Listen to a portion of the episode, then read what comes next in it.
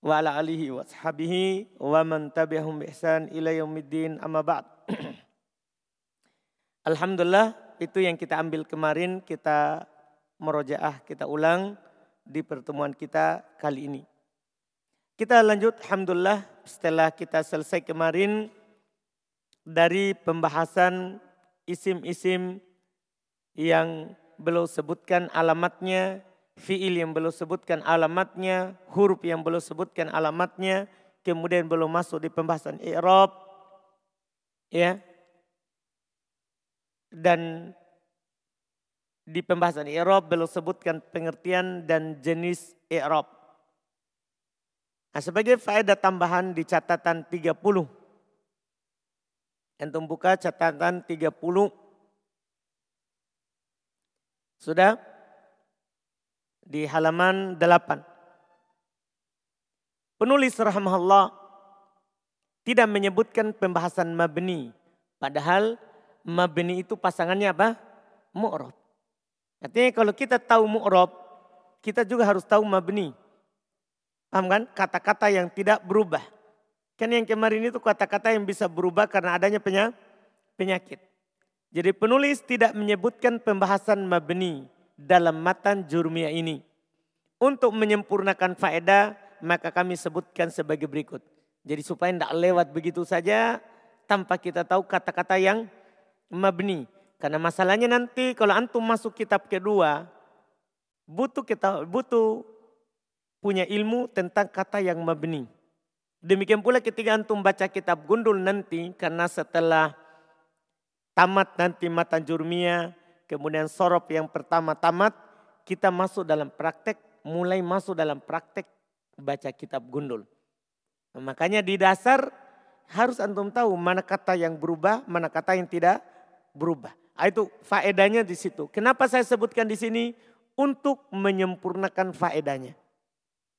Untuk menyempurnakan faedahnya. Karena segala sesuatu itu dengan mempelajari lawannya akan semakin jelas. Ketika antum kemarin tahu bahwa i'rab adalah perubahan akhir kata karena adanya penyakit. Maka antum harus tahu lawannya. Karena dengan mengetahui lawannya akan jelas segala sesuatu. Antum paham kan? Jelas ini? Di sinilah kenapa di sini saya sebutkan sebagai faedah tambahan. Berikut pembahasannya. Al-bina Lawan dari i'rab lihat pengertiannya huwa luzumu akhiril kalimati Anda bawakan juga dalam bentuk bahasa Arab ya seperti matan di atas. Anda paham kan? Supaya seperti bersambung pembahasan dari penulis. Tapi ada juga terjemahannya. Ada juga terjemahannya. Al-bina'u huwa luzumu akhiril kalimati halatan wahidatan lawannya. Bina adalah tetapnya akhir kata dalam satu keadaan. Walaupun ada amil. Kalau kemarin kan i'rab berubahnya akhir kata karena adanya penyakit. Kalau ini tetapnya akhir kata dalam satu keadaan walaupun ada penyakit. Walaupun ada penyakit. Contoh mitil contoh min eman ini man kan kemarin kita contohkan misalnya Zaid. Kita katakan kan Zaid kemarin dicontoh. Zaid ini kita tidak tahu harokatnya. Kemudian masuk kata ja'a, masuk kata ro'a itu, masuk kata min kemarin. Ya, jadi Zaid menjadi ja'a Zaidun. Ro'a itu Zaidan. Min Zaidin ya min Zaidin. Sekarang yang mau kita contohkan adalah lawannya ini Zaid. Ini Zaid kata yang bisa di Eropa. Kata yang bisa berubah. Paham kan? Contoh yang kedua sekarang adalah man. Man. Ini man kata yang tidak berubah. Kata yang mabni. Kata yang mabni. Ya. Ini sebagai contoh, ini contoh untuk yang i'rab, yang ini contoh untuk yang bina. Saya masukkan man di ja'a di sini. Ja'a man. Paham kan?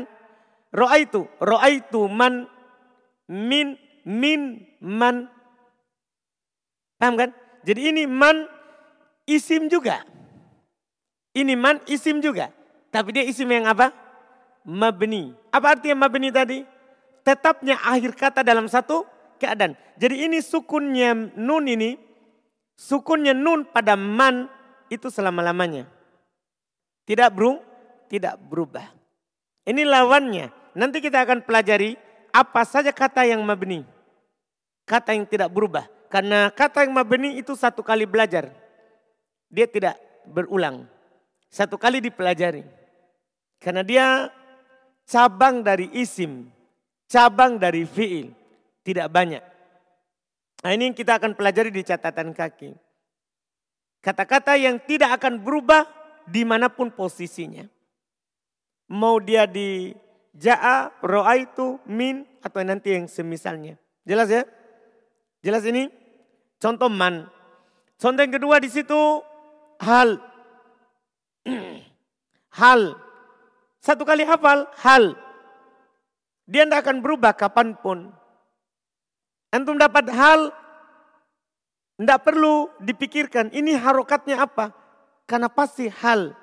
Karena dia ini kata yang mabni. Kata yang tidak akan pernah berubah. Cuman memiliki satu keadaan. Contoh lain lagi, bal. Contoh lain lagi, dalika. Ini dalika, ini kan man yang sukun.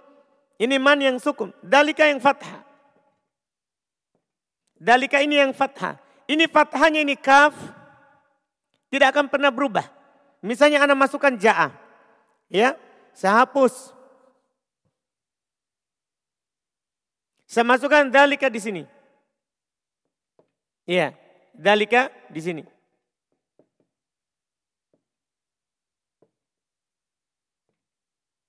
Masukkan. Ja'a dalika. Ro'aitu dalika. Min dalika. Dia tidak berubah menjadi sini ja'a, ku, ro'aitu, ka, min, ki. Tidak. Kenapa? Ini masuk dalam golongan apa kata yang mabni. Yang kata-katanya itu tetap di atas satu keadaan. Di mana pun letaknya. Mau di tengahnya, di awalnya, di akhirnya, selalu. Dipahami ini? Jelas ya? Ini lawannya bina, lawannya irob. Lawannya apa? Irob. Kalau irob, kata yang berubah tergantung a, amil, penyakitnya. Berubah penyakitnya, berubah harokatnya. Jelas ya? Jelas ini untuk awal. Untuk tahap awal dari pembahasan bina.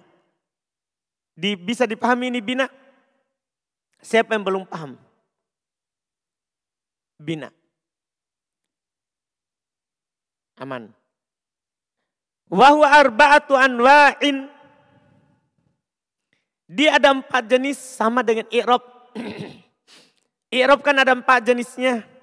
Ada rofa, ada nasab, ada khofat, ada jazm. Itu i'rob. Kalau bina juga ada empat. Hanya saja bedanya kalau i'rob pakai jenis rofa, nasab, jer, khofat, jazm. Kalau di sini dia pakai harokat. Karena bina itu kan tetapnya harokat atau su, sukun. Langsung disebutkan. Pertama ada yang mabini di atas as-sukun. Ada kata dalam bahasa Arab selalu sukun. Kalau antum jumpai dia di sukun dalam satu tempat, maka di mana pun nanti sukun. Dipahami ini? Di mana pun. Misal contoh hal. Contoh juga tadi sudah lewat man. Sudah lewat juga tadi bal. Paham kan? Ini sekedar contoh saja. Satu kali antum dapat dia di sukun, sudah selesai. Ini kata tidak akan pernah berubah. Ini bentuk mabininya di atas sukun. Yang kedua bisa juga mabini di atas ad-dom dhammah. Misal contoh haitsu. Ini haitsu antum masukkan di sini. ganti dalika dengan haitsu. Ya dengan haitsu. Ja'a haitsu. Ro'aitu haitsu. Min haitsu. Jinda berubah menjadi haitsa haitsi. Enggak.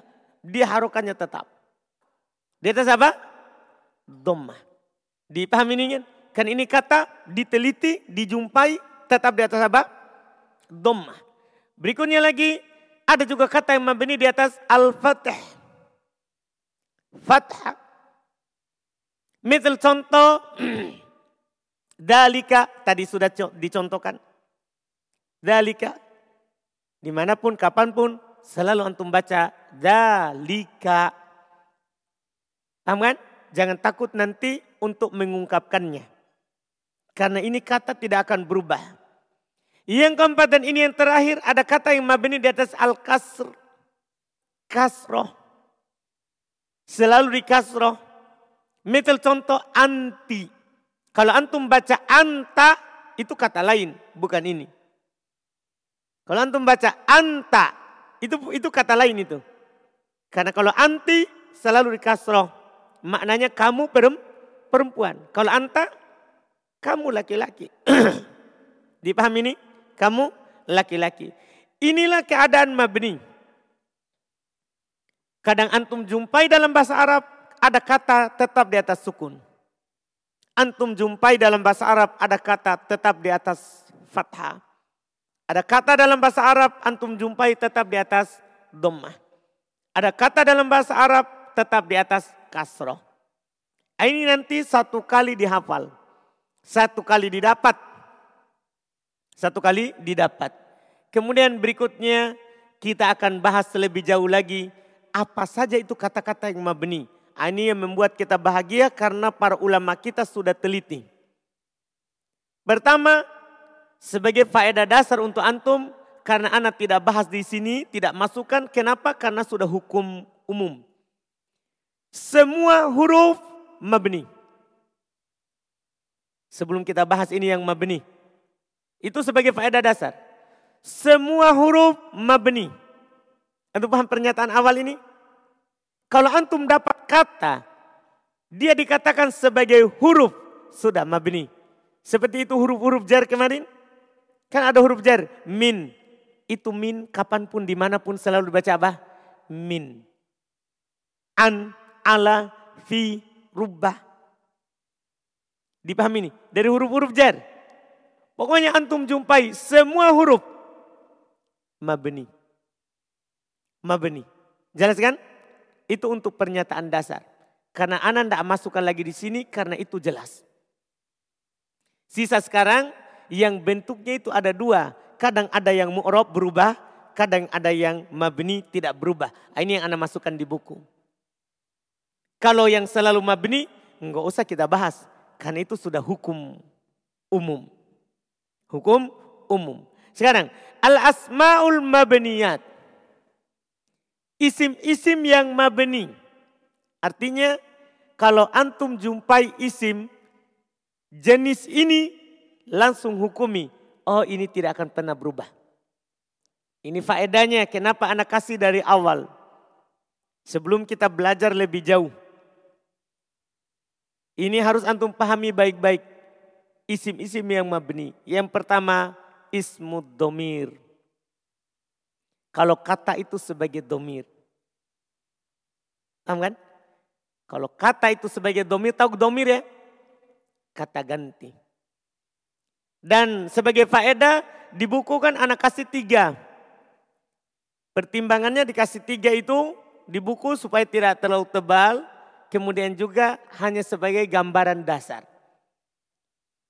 Ada huwa, dia laki-laki. Anta, kamu laki-laki.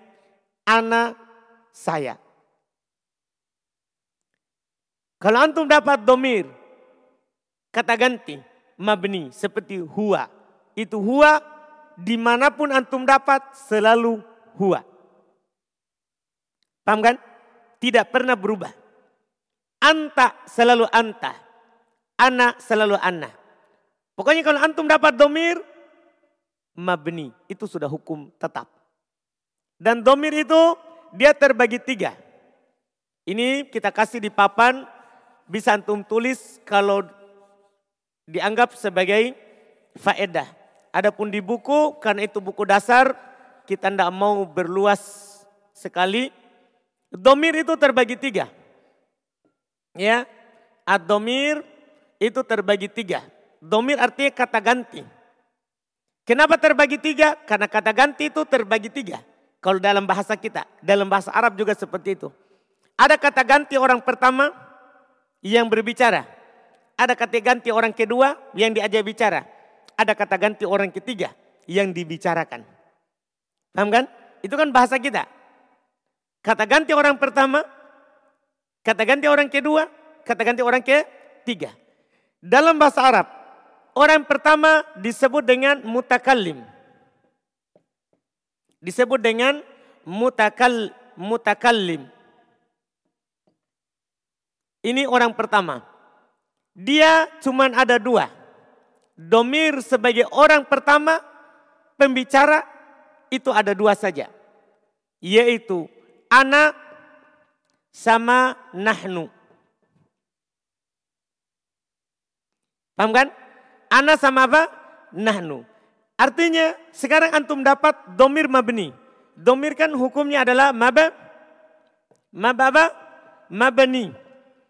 Artinya kalau antum dapat ana, itu antum gak usah takut. Pasti bacaannya selalu begini. Dia tetap di atas sukun. Ini sukun huruf akhirnya. Dipahami? Antum berapa kata nahnu. Maka ini selalu tetap ini domanya. Karena ini domir. Domir hukumnya apa? Hukumnya apa? Mabni. Apa artinya mabni? Tetap. Tidak akan pernah berubah. Di mana pun posisinya. Paham kan? Di mana pun apa? Posisinya. Selalu. Ini yang mutakalim. Yang kedua ada namanya domir mukhotob. Domir mukhotob. Mukhotob artinya orang yang dihitob yang diajak bicara. Ini disebut dengan orang pertama. Ini disebut dengan orang kedua. Ini disebut dengan orang kedua. Ini secara umum terbagi dua. Dari penggunaannya. Ada yang disebut dengan penggunaan untuk mudakar laki-laki. Beda kalau antum mengajak bicara orang laki-laki. Dan beda antum ajak bicara perempuan. Ada mudakar dan ada yang disebut dengan muannas. Muannas. Ya, muannas. Domir untuk laki-laki untuk mukhotob yang diajak bicara itu ada tiga. Ya. Anta, antuma, antum.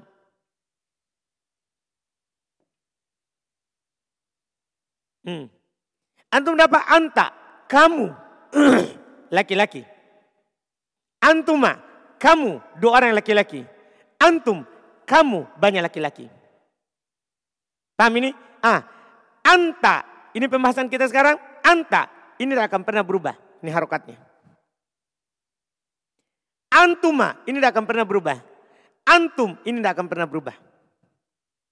Paham kan? Karena ini domir. Domir hukumnya apa? Mabni. Dipahami ini? Domir hukumnya mabni. Ini tiga. Satu, dua orang, tiga ke atas. Jadi antum kalau mengajak bicara lebih dari dua, tiga ke berapapun, antum bilang antum. Kalau satu orang anta. Paham kan? Kalau dua orang antuma. Laki-laki. Perempuan. Perempuan. Anti. Anti. Tetap di atas kasroh. Iya. Yeah. Perempuan dua orang. Sama dengan ini. Antuma. Tidak beda. Kamu dua orang laki-laki antuma. Kamu dua orang perempuan antuma. Sama, ini sama. Yang beda, yang pertama sama yang ini. Ya. antunna. Antunna. Kalian perempuan disebut antunna. Ini harokat ini tidak akan pernah berubah. Tidak, tidak akan pernah berubah. Karena dia di sini adalah siapa? Do, domir. Namanya domir. Itu hukumnya apa? Hukumnya apa? Mabni. Ini jenis kedua. Jenis ketiga ada yang disebut dengan domir goib. Domir goib. Goib tidak ada di hadapan kita. Bukan si pembicara, bukan yang diajak bicara. Tapi goib. Disebut dengan orang keberapa? Disebut dengan orang ketiga. Kata ganti orang ketiga. Dia juga terbagi dua secara umum. ada mudakarnya dan ada muannasnya. Ada mudakar dan ada apa? Muannasnya. Iya, ada mudakar dan ada muannas. Nanti ini bisa difoto, dimasukkan di grup. Maksudnya kalau tidak bisa, tidak sempat ditulis, nanti difoto. Jadi ada mudakar, ada muannas. Sekarang yang goib, apa untuk muannas, apa untuk mudakar? Untuk mudakar dia ada tiga. untuk muannas juga ada tiga. Sama dengan ini. Sama dengan ini. Untuk mudakar, huwa, huma, hum. Huwa, dia seorang laki-laki. Huma, dia dua orang laki-laki. Hum, mereka banyak laki-laki. Paham kan? Dipahami ini? Iya, ini dalam bercakap, domir ini penting. Karena seorang bercakap selalu pakai kata ganti. Seorang bercakap selalu pakai kata ganti. Domir muannasnya hia. Itu untuk satu orang perempuan. Untuk dua orang perempuan sama dengan dua orang laki-laki. Itu huma juga. Untuk banyak perempuan hunna. Inilah yang disebut domir. Semua ini kalau antum hitung satu, dua, tiga, empat, lima, enam, tujuh, delapan, sembilan, sepuluh, sebelas, dua belas, tiga belas, empat belas. Empat belas inilah yang disebut apa? Domir. Mutakalim dua, mukhotob dua, goib. Eh, mukhotob dua terbagi, mu'anas mudakar. Kalau mutakalim tidak perlu, pasti mu'anas sama mudakar. Dipahami ini? Itulah domir. Bisa dipoto Daud, Daud, dapat bawa Daud, masukkan di grup santri. Iya, supaya karena sebentar kita mau hapus. Jelas ya? Jelas ya? Jelas itu? Yang mau kita pelajari sekarang, semua itu mabni. Semua itu hukumnya apa? Mabni, domir kata ganti. Kata ganti. Yang berikutnya. Termasuk isim yang mabni adalah ismul isyarah. Kata tunjuk. Kalau ini mudah. Kalau ada kata terjemahannya ini atau itu, mabni. Ini kita akan jumpai nanti dalam kalimat. Itu kesimpulan. Kalau ada kata, isinya ini, itu. Terjemahannya mabni. Anda paham ini? Itu sebagai dasar. Tinggal nanti antum misalnya buka kamus. Ini kata apa artinya? Oh ini. Oh mabni. Tidak akan pernah berubah. Satu kali antum jumpai di kamus. Itulah nanti harokatnya. Dipahami ini? Ini lebih mudah lagi daripada yang pertama. Ismul isyarah, kata tunjuk. Anda contohkan di buku. Hada hadihi dalika tilka. Hada hadihi ini terjemahannya ini. Cuman hada untuk laki-laki, hadihi untuk perempuan. Kalau ini laki-laki, hada. Ini perempuan, hadihi. Dalika, tilka yang terjemahannya itu. Dalika untuk itu laki-laki. Kalau tilka itu perempuan. Misalnya ya, anak tunjuk antum di sini. Hada, hada firman. Paham kan? Hada firman. Tapi kalau ada Maryam, hadi Maryam. Ya paham? Tapi kalau yang jauh, yang jauh. Firman jauh. Dalika firman. Tilka Maryam. Antum bisa paham ini? Ini penggunaan saja. Penggunaan saja. Yang mana kesimpulannya? Kalau antum dapat isim isyarah. Kata tunjuk. Maka hukumnya apa? Mabni. Apa artinya mabni? Tetap harokatnya tidak akan pernah berubah. Mudah. Yang berikutnya lagi. Ismul mausul. Kata sambung. Yang terjemahannya dalam bahasa kita yang. Semua kata yang terjemahannya yang mabni. Contoh di buku misalnya alladhi. Allati. Ini alladhi allati terjemahannya yang kata sambung. Cuman penggunaannya alladhi untuk laki-laki. Misalnya antum katakan untuk laki-laki ja'alladhi koma. Datang yang berdiri. Kalau laki-laki yang berdiri. Ini kan alladhi kata sambungnya, penghubungnya. Kalau saya tulis di papan, ya, Ja'a alladhi koma. Sebelum ada koma dan ja'a ada penyambungnya. Alladhi. Paham ini? Ada penyambungnya. Kan tidak bisa anak katakan ja'a koma. Datang berdiri. Kan tidak cocok. Yang bagus kalimatnya alladhi koma. Datang yang berdiri. Alladhi ini disukun tidak akan pernah berubah. Antum jumpai di mana pun selalu dibaca alladhi. Demikian pula allati. Demikian pula apa? Allati. Ini allati selalu disukun. Cuma penggunaannya kalau perempuan. Misalnya kalau perempuan ja'at allati komat. Kan kalau perempuan kan ini laki-laki. Kalau perempuan nanti pakaikan tak yang disukun. Pakaikan tak yang disukun. Kita akan bahas nanti insya Allah di hukum fa'il, di hukum pelaku. Dipahami ini? Sekarang yang Anda mau kasih tahu antum adalah isi mausul itu mabni. Apa artinya isi mausul? Kata sambung. Itu hukumnya mabni. Paham firman? Alhamdulillah paham. Mantap jawabannya. Iya, mantap. Yang berikutnya, isi mabni. Ismul istifham. Kata tanya. Kalau antum jumpai dalam kalimat Arab. Kata itu sebagai kata tanya. Mabni. Misalnya ada orang bertanya sama antum. Man ja'a. Siapa yang datang? Man kata tanya. Mabni. Atau antum ditanya. Aina. Di mana? Maka aina hukumnya apa? mabni. Atau kaifa. Kan sering kita ucapkan. Kaif haluk. Kaifa haluk.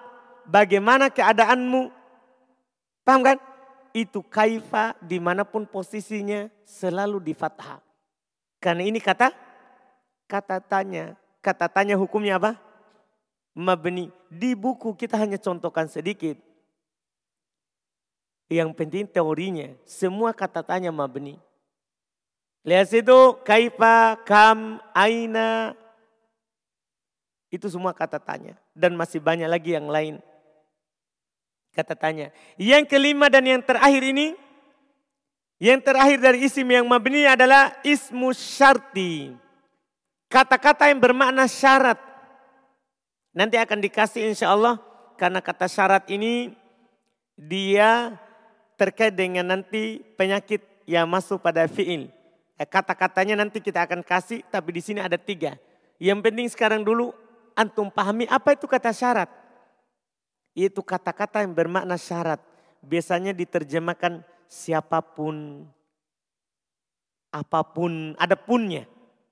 Atau di, di dalam Al-Quran kadang dia dia terjemahkan barang siapa. Itu namanya kata-kata apa itu? Syarat. Misalnya dalam Al-Quran surah Az-Zalzalah man ya'mal mithqala darrotin Siapa pun, barang siapa yang beramal sebesar darah. Paham terjemahannya? Berarti kata apa itu? Kata apa itu? Syarat. Dan dia berserikat dengan isim-isim paham. Sama bentuknya. Man sama-sama man. Tapi beda terjemahannya. Kalau man kata tanya, antum bilang siapa. Kalau man kata syarat, siapa pun atau barang siapa. Ya? Al-muhim dalam kalimat. Antum bingung ini istifham atau syarat. Walaupun nanti kalau antum belajar lebih jauh lagi, antum bisa pastikan. Karena kata syarat ada cirinya. Dia masuk di kata tertentu. Tidak masuk umum. Tapi kalau antum bingung, yang jelas mau dia istifham atau syarat, dia hukumnya apa? Mabni, tidak berubah.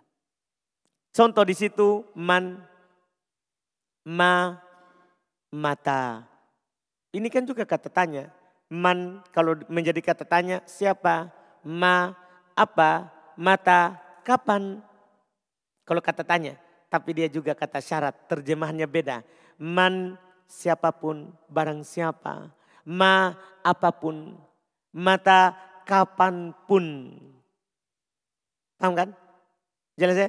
Lihat contoh dalam kalimat. Mata tadhab adhab kapan pun kamu pergi, saya akan pergi. Kalau kata tanya, mata tadhab, kapan kamu pergi? Kalau dalam percakapan gampang, ada tanda tanyanya. Masalahnya dalam Quran hadis tidak ada. Nah, nanti kita lihat konteksnya, karena nanti ada tempat masuknya akan antum pahami baik-baik kalau kita sudah lewati. Nanti anak akan ingatkan lagi.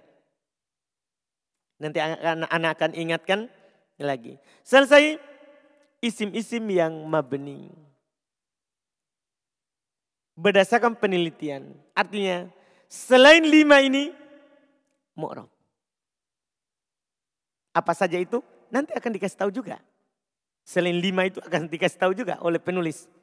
Ada di pembahasan penulis. Anda tidak sampaikan di bawah karena ada di penulis. Lima inilah yang mabni. Selain ini mu'rob. Kalau dia bukan domir, bukan isim isyarah, bukan isim mausul, bukan isim istifham, bukan isim syarat, mu'rob. Anda paham ini? Maka dia hukumnya apa? Mu'rob. Apa artinya mu'rob? Bisa berubah. Selain ini. Ini namanya berdasarkan penelitian ulama bahasa meneliti kata-kata yang mabni itu apa saja. Ini dia yang mabni. Selain ini mu'rob. Misal, antum dapat contoh yang kita contohkan Zaid. Zaid ini bisa berubah atau tidak? Tinggal antum perhatikan. Apakah dia isim domir? Bukan. Zaid bukan domir. Apakah dia isim isyarah? Bukan. Zaid nama orang, bukan ini, bukan itu artinya. Apakah dia isim mausul? Bukan. Apakah dia isim isi paham? Bukan. Apakah dia isim syarat? Bukan. Oh mu'rob. Berarti dia bisa Zaidun, bisa Zaidan, bisa Zaidin. Dipahami ini kan? Jelas kan? Ini cara bagi pemula untuk menentukan tahap awal. Dalam menentukan sebuah kata. Kata ini bisa berubah atau tidak. Antum jangan hafal yang banyak. Karena yang mu'rob banyak. Bahkan asal kata itu mu'rob. Antum hafalnya yang mabni. Mabni yang sedikit. Mabni yang sedikit. Dipahamkan? Jelas ya? Selesai. Kemudian af'alul mabniyat. Itu kita ambil besok. Eh hari ini Kamis ya. Kita ambil Senin. Insya Allah. Supaya satu kali. Kalau kita ambil hari ini. Itu tidak bisa selesai fi'il yang mabni. Kita ambil hari Senin saja insya Allah supaya kita ambil satu kali. Ada pertanyaan?